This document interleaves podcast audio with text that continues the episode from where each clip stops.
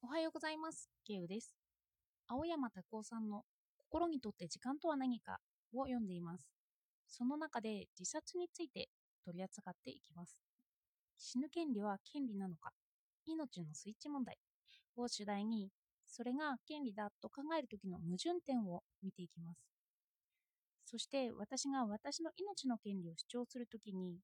それは私的な問題を超えて公的な問題になるのはどうしてなのかということも見ていきます。よかったらお付き合いください。現在の日本の法において、自殺することは罪ではない。まずこのように記述されています。現に自殺を手伝うことは犯罪とされていますが、自殺をした人は罰せられるわけではありません。そこには命の権利があるように見えます。しかし、青山さんは死ににくさの問題がそこにはあると述べます。人は簡単には死ねません。社会的な薬など、機械などに頼れば簡単かもしれませんが、その許可はほぼおりません。なので、この権利は、例えばある人に、アメリカに行くのは自由だけど、飛行機も船も乗るのは禁止だよ、と言っているようなものだと言います。私に命のスイッチがついていて、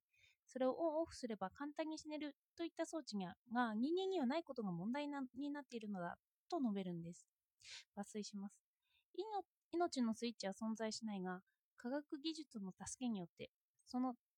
代替物を得ることはできる。だが、そうした代替物を合法的に得ることは、ほとんどの人にとっては極めて難しい。自殺をしても、過去アメリカに行っても、罰せられないことを権利と呼ぶのは欺瞞的である。このように述べられています。命のスイッチを例にとるならば、私はそのスイッチを押したいのにそれが警察や国家によって厳重に守られている状態です。ルパン三世のような技量を持たなければ、それを盗み出すことはできないし、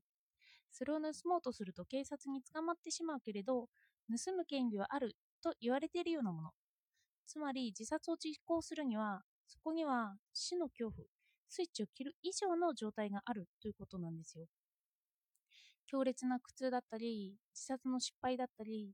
後遺症の可能性等の恐怖を乗り越えなければいけなくなります。なので、死ににくい人間は、この権利以前の権利をうまく使うことができず、その意味において自殺の権利を所有しているとは言えなくなると述べられています。では、このことを踏まえて、自殺の理想と現実を見ていきましょう。見ていきます。自殺の権利という権利は強い社会性を帯びています。では、権利という言葉から離れて、一般的な自殺の共感はどうなのかと新たな問いを青山さんは提起します。青山さんは脚本家の橋田壽賀子さんの安楽死で死なせてくださいという本を例に、彼女の意見には多くの賛同があったと述べます。当時92歳の彼女が書く認知症になって自分が自分で亡くなっていく恐怖、また難病の辛点などを述べて、読者に共感や同情を誘います。本から抜粋すれば、人に迷惑をかける前に、その前に死に方とその時期ぐらい自分で選びたい。と橋田さんは述べられているそうです。けれど、そこには脚本家としての橋田さんの文章のうまさがあるという問題が含まれます。もし同じような苦痛を感じている人でも、文章や伝える力が弱ければ、そこには共感してもらえないかもしれないんですよね。青山さんの本の記述に戻ると、つまるところ人間は自分と似た境遇にしか他者のこと、自分と似た境遇にある他者のことしかよくわからない。とあります。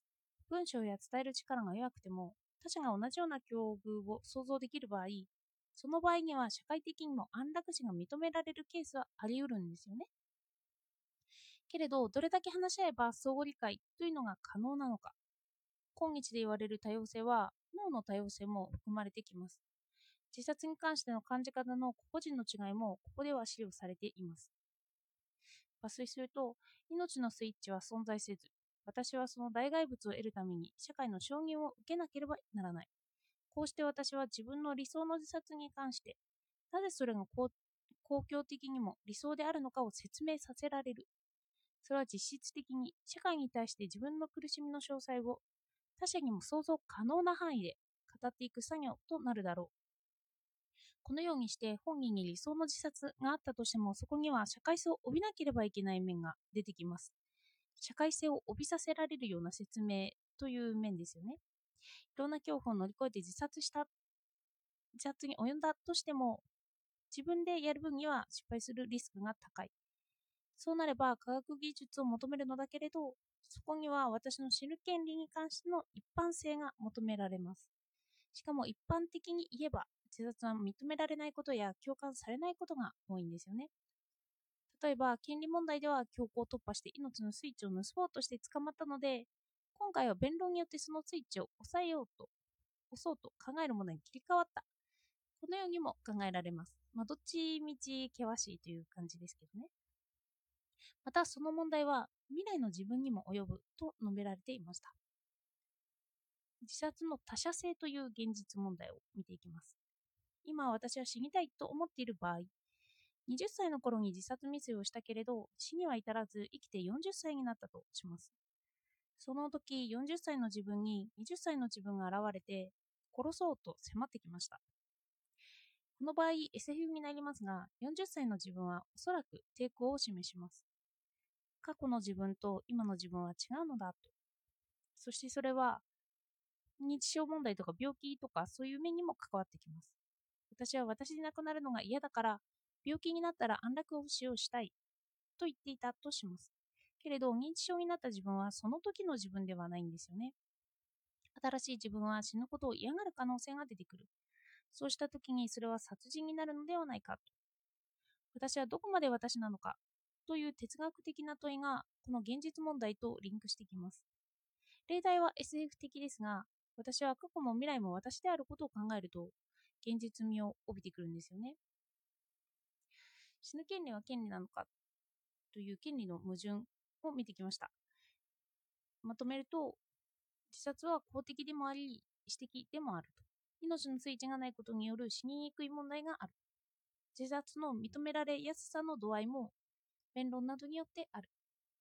過去の自分と今の自分は同じなのか違うのかといった問題も含まれる。これらの問題があることが明確になってきました。これは他のことについても考えられます。私はもしかしたら文章技術を発達させていけば文章によって人々を納得させられるようになるかもしれない。社会的に高,、ま、高めていた技術が自分の役に立つ。あの人を納得させるというのは社会的な技術なんですよね。でもこうした時に社会的な自分にとって役に立つのか、私的な自分にとって役に立つのかといった議論にも立てると感じますよね。あのこう自殺を認められるということは社会的な自分にとっては認められることなんですけど、その自分を消すことになるというようなことなんですよね。で、それが役に立つのかどうなのか。その死にたいと思っているのは自分であり、公的な問題ではないという私的な問題になってくるという相互の関係です。では、聞いていただいてありがとうございました。